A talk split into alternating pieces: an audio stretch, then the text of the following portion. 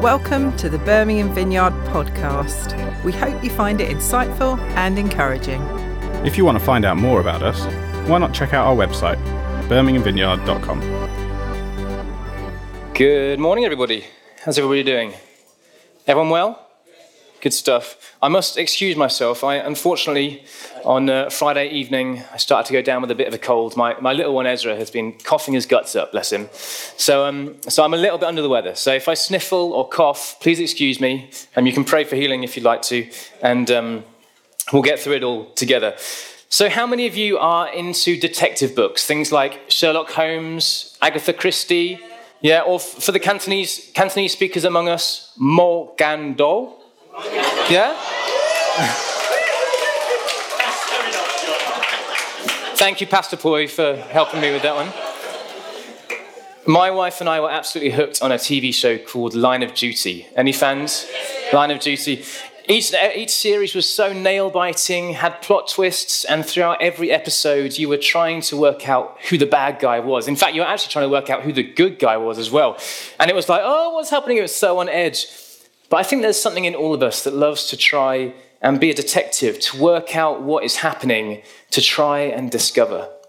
In our passage today, which is Matthew 12, if you want to turn there, Jesus, Jesus is interacting with people and he is giving clues about who he is, helping people to judge if he truly is what he claims to be. So we're going to unpack some of these clues, and throughout, we're going to be asking the question Is Jesus who he says he is? You know, Jesus claims to be the Son of God.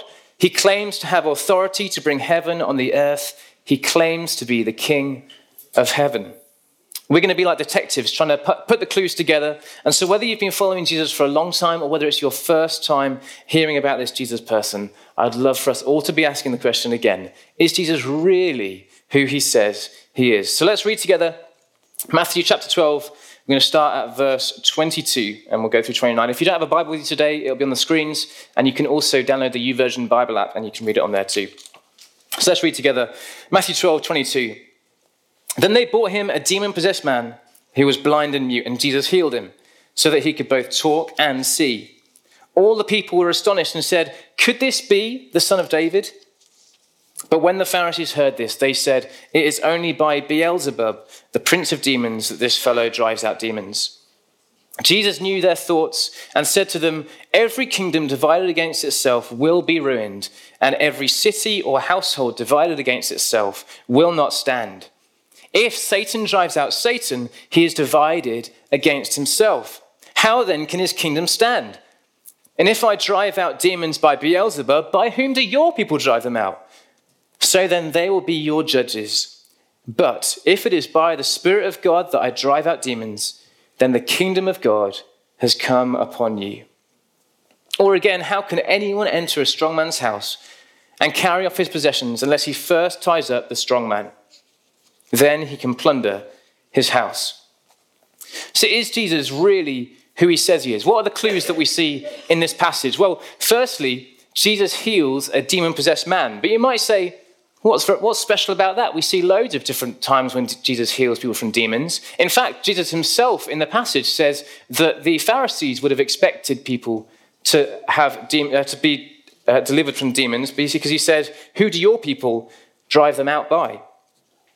So it's clear that even the Pharisees and rabbis were used to delivering people from evil spirits and demons. And from looking at Jewish history of the time, we can see that there was an established process for Jewish leaders to, de- to, li- to deliver people from evil spirits. And the process went something like this Number one, the person would first establish communication with the demon, i.e., the person who was oppressed by the demon would speak to the deliverer, I guess, um, and they would establish communication. So that's step one. Step two was the person would then have to find out the demon's name. So the, the deliverer would ask the person, ask the demon, what is your name? And then thirdly, after finding out the demon's name, that person would have, would have authority over it and would be able to cast out the demon by use of that name. And people would have been used to this. And even Jesus used this method. Remember in, in Mark chapter 5, when he met a demon possessed man, he said, What is your name? Remember that? And the person said, My name's Legion. And then what happened? Jesus kicked him out. So it, it, Jesus uses this himself, and the, the rabbis of the time would have used it as well. And so, if deliverance was normal to Jewish people, Why is this occasion important? Well, verse 22. Notice the words after demon possessed man. What does it say? He was blind and mute. And this is a really important distinction. Remember, what were the first two steps of that process that we just talked about? The first one was establish communication, and the second one was find out its name. But if the person's mute, they can't find out the name, they can't deliver him. And so this was, um, the, this was like kind of one of the signs of the Messiah. The Jews believed that the only person who would be able to deliver a mute person from a demonic spirit would be the Messiah, God's chosen one, whom he would send to rescue his people Israel and bring them into everlasting peace. In fact, there were actually four miracles that only the Messiah could do. Anyone know them? Might be a long shot. Heal a leper, so heal someone from leprosy. Cast out a demon from a mute person, that's the second. Heal someone that's been born blind. And raise the dead. They were the four things that only the, that the Jews believed only the Messiah could do. And so, by delivering this blind and mute man, Jesus demonstrates to those of Jewish tradition that he is the Messiah. What's more, the Gospels record him doing all four of these messianic miracles, not just one. Jesus is clearly demonstrating to his Jewish audience that he is the one who has been promised, anticipated, and hoped for. He is the one sent by God. It's no wonder then, what do those people say in verse 23? They said, could this be the son of David? I, could this be the Messiah? The son of David was uh, prophesied to be um, one of King David's descendants, and so he, another name for the Messiah was son of David. So is Jesus really who he says he is? This clue would suggest that, yeah, he is, because he has fulfilled what only the Messiah can do. Did the, Jews, did the Jewish authorities accept this, though? No. They knew that if Jesus had done these things through the power of God, then he must be the Messiah. And if that's the case, that his entire message, everything that he said that completely turned the old order of things around, everything had to be accepted. That was too much of a, a thing for the Jews to accept. Rather than, rather than accepting the signs, they gave the verdict that Jesus must have done these miracles not by God's power, but by the devils, by Satan's. And they say in verse 24, it is only by Beelzebul, the prince of demons, that this fellow drives out demons. I don't know if you know this, but practicing magic arts by Satan's power was an offense punishable by death in Jewish culture. And so, if the uh, rabbis and the Pharisees could convince the people that Jesus was in fact doing this through Satan's power, they could have easily had him killed before, without going through the whole you know, crucifixion thing. But Jesus answers their accusation by giving a second clue about who he is, this time through logic. He points out how ridiculous it would be for the enemy to give Jesus power to then take back ground from the enemy and go against the enemy's purposes. It would be like Manchester United giving money to Arsenal so that Arsenal could then go buy a player and beat Manchester United. That's not the example that Jesus used, that's my example. But it doesn't make any sense, does it? It doesn't make any sense. Or it's like an army paying another army to buy weapons to then fight them with. That wouldn't make sense. And so Jesus finishes with the killer line, the mic drop moment. Verse 28 If it is by the Spirit of God that I drive out demons, then the kingdom of God has come upon you. AKA, Jesus is saying, Your logic doesn't line up. If I did these things with God's power, it must mean that his kingdom has come that this was his will, and more so that I am the anointed king of that kingdom. Boom. he leaves the Jews no room to come back at him. Is Jesus who he says he is? He's given us two clues doing, doing a uniquely messianic miracle. Try saying that three times fast. Uniquely messianic miracle, and his perfect logic argument. So, what does this mean for us? You might say, Well, I believe that Jesus existed, or maybe he was a great moral leader, but I don't believe he was God. But Jesus leaves no room for these interpretations. By doing the miracles that only the Messiah can do, he proved that he was the Messiah. And the Messiah was prophesied to be God himself. Isaiah 9, verse 6 says, And he will be called Wonderful Counselor, Mighty God, Everlasting Father, and Prince of Peace. Therefore, Jesus must be God and must be the king of God's kingdom. If he didn't do these miracles, then his moral teachings mean nothing. Jesus is, in the strongest of ways, revealing who he really is and giving us evidence to make a decision. Just after I graduated, I was called up to jury service. I don't know if any of you have done that, but it's a, um, it's a strange but eye opening experience. And, and as a jury, uh, we sat on, on, a, on a case as a jury, and we had to decide whether the defendant was innocent or guilty. And I remember everyone in the court, you know, the judge, the lawyers on both sides, really stressing that we must come to a decision or a verdict beyond reasonable doubt. You might, you'll, you'll hear that phrase a lot beyond reasonable doubt. And we, as the jury, didn't know for sure if the person had committed those crimes. You know, we weren't actually there when the offences were committed.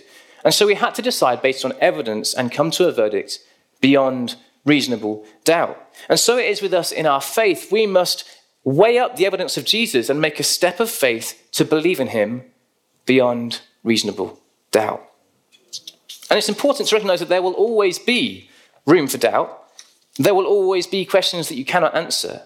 You know, that's where faith comes in. Jesus hasn't, he's revealed a lot about himself, but he hasn't come and stood right in front of us physically. Yeah, we don't, we don't have that level of like, yes, Jesus is definitely real because I've seen him right here and I can feel him, right? So there is a step for doubt. There is a, there is a space that Jesus, Jesus isn't going to do that until he comes back. And so that's where faith comes in. Where are you at today? Do you need to take a step of faith? Some of us in that room will have never made that decision to follow Jesus.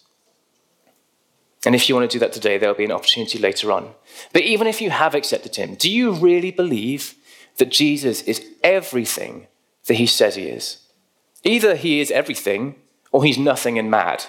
he, can't be, he, can't, he can't be that some of the things he said was true, but the rest of it I don't really like, so I'm just going to leave it. Or maybe I've not seen that part of Jesus to be true in my own life, so I don't believe it. Or maybe uh, that, that part of Jesus is offensive to me, and so I'm not going to believe that. Either Jesus is everything that he says he is, or he's nothing.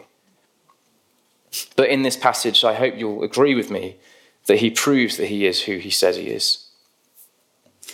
Okay, so the second half of our passage today then looks at something that can sound troubling at first, but has an important message to us. Let's read together Matthew 12. This time we're starting at verse 30. And while you find that, I'm just going to take a quick drink, so bear with me.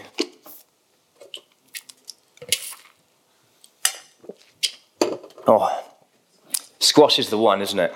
Anyone up for squash? Come on. Come on. Okay, verse, uh, starting at verse 30, I'm going to go through to 37. Whoever is not with me, so this is still, still Jesus, still talking to the Pharisees after he's just healed this blind person, so it's still the same story.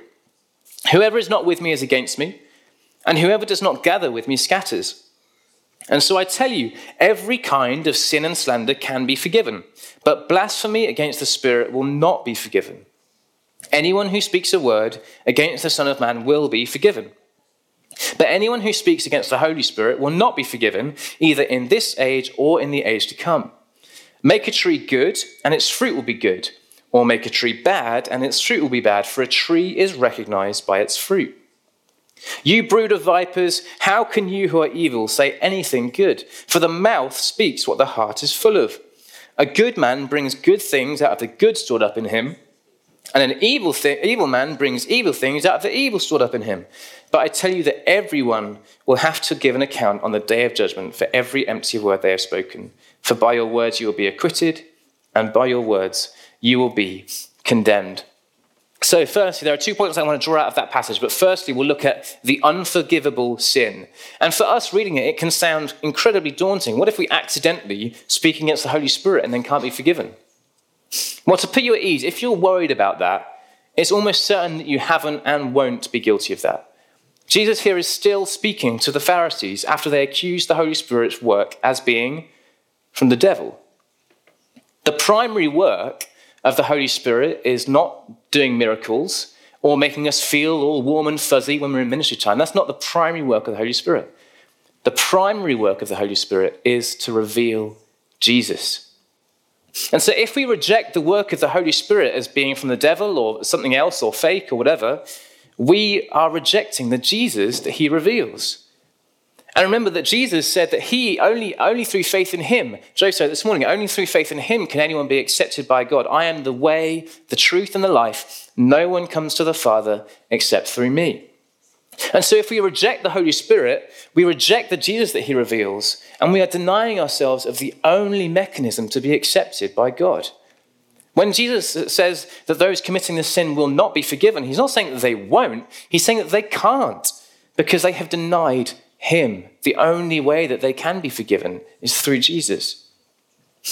It's also important to recognize that the uh, blasphemy of the Holy Spirit is consistent, deliberate, intentional rejection of God's work. It's a bit like a disobedient child ramming their fingers in their ears and going, la, la, la, la, la, la, la, I can't hear you, I can't hear you. When actually the parent is saying, no, don't go into that road, you're about to get run over. You see what I mean? There's, there's, a, there's an intentional, deliberate blocking out of everything that the Holy Spirit is doing so that I can still remain my, in my truth rather than accepting what the Holy Spirit's doing. Sorry, that was a bit, was that a bit loud? I had my fingers in my ears so I couldn't hear. so we haven't committed the unforgivable, unforgivable sin. But how might we have ignored what Jesus has been saying to us? How might we have rejected some of his character? Are we really fully believing that he is everything that he says he is? He is really who he says he is. And how might we decide to move forwards today with open ears, open hearts, open minds, open eyes to the truth about Jesus? Oh, okay, everyone take a breath. There's been a lot of theology in there, and it's been quite heavy stuff. So everyone just take a breath, give your body a bit of a shake. Come on, I know we're British. Come on, let's just, you know, wake ourselves up again. We'll finish off. So the next part of Jesus' message is about fruit. So turn to your neighbor and tell them your favorite fruit, and we'll report back in a second. Okay, okay. Let's bring it back. Anyone got any? I, my favorite fruit is mango. Any mango? Yeah. Oh, lots of mango fans in this room. Anybody else? Any others? Pineapple? Okay, satsuma, yeah. There's some good persimmon. What? I had never heard of a persimmon before Andrea introduced me to it. Okay, let's bring it back together. My favorite, as I, yeah, so it's important that we eat enough fruit in a day, isn't it? It's important to talk about it. It's important that we raise an awareness about it. No? that went above people's heads, didn't it? Sorry about that. So, is this the sort of fruit that Jesus is talking about? No, it's not the same as what Jesus is talking about. But Jesus uses this illustration to give us a powerful metaphor about our lives and our hearts. He says, what did he say? He says, if you make a tree good, its fruit will be good. If the tree is bad, its fruit will be bad. He then relates that to our hearts in verse 35. A good man brings good things out of the good stored up in him, and an evil man brings evil things out of the evil stored up in him. Jesus is still speaking, again, still speaking to these Pharisees after healing this man. And his point is threefold. Firstly, if Jesus has done a miracle, that good, that good fruit must come from the good within him. He's not just manufacturing good stuff, it's actually coming, overflowing from the goodness which is in him. He is who he says he is. Secondly, if the Pharisees have made such an evil claim that the Holy Spirit's work is from the devil, then that is a mark of the evil stored up in their hearts.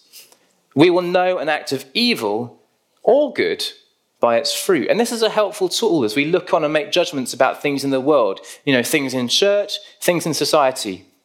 Is this thing good or is this thing bad? What are the fruits? Is it good fruit or bad fruit? And thirdly, Jesus leads us to the question what do our mouths speak? What kind of fruit are we producing? Do our interactions with others lead to life and harmony or destruction? Are we bringing those around us closer to Jesus? Are our words evil or good? And Jesus warns us that what comes out of our mouths is a reflection of what is in our hearts. What we think of, say, and do all come from attitudes of the heart.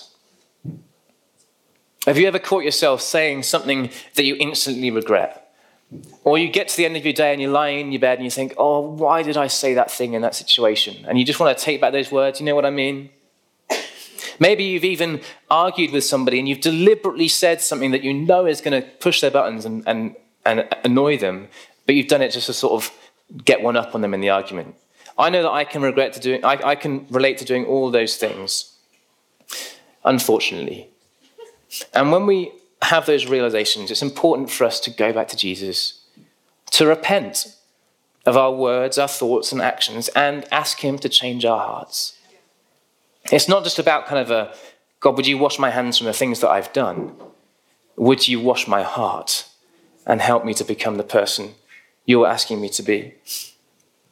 I don't know about you, but I want everything that I say to bring life. I want to be a person that builds others up, encourages them, and speaks hope. And I know that in order to do that, I need God's help and I need to be changed by Him. I'm, I'm in a season of just getting on my knees before Him and asking Him to change me, to mold my heart and my mind, and to ask for His help. Maybe, maybe you want to join me in that season too. And so, as we come into land, let's take a moment to remember and reflect what God might be saying to us. We started by asking the question Is Jesus really who he says he is?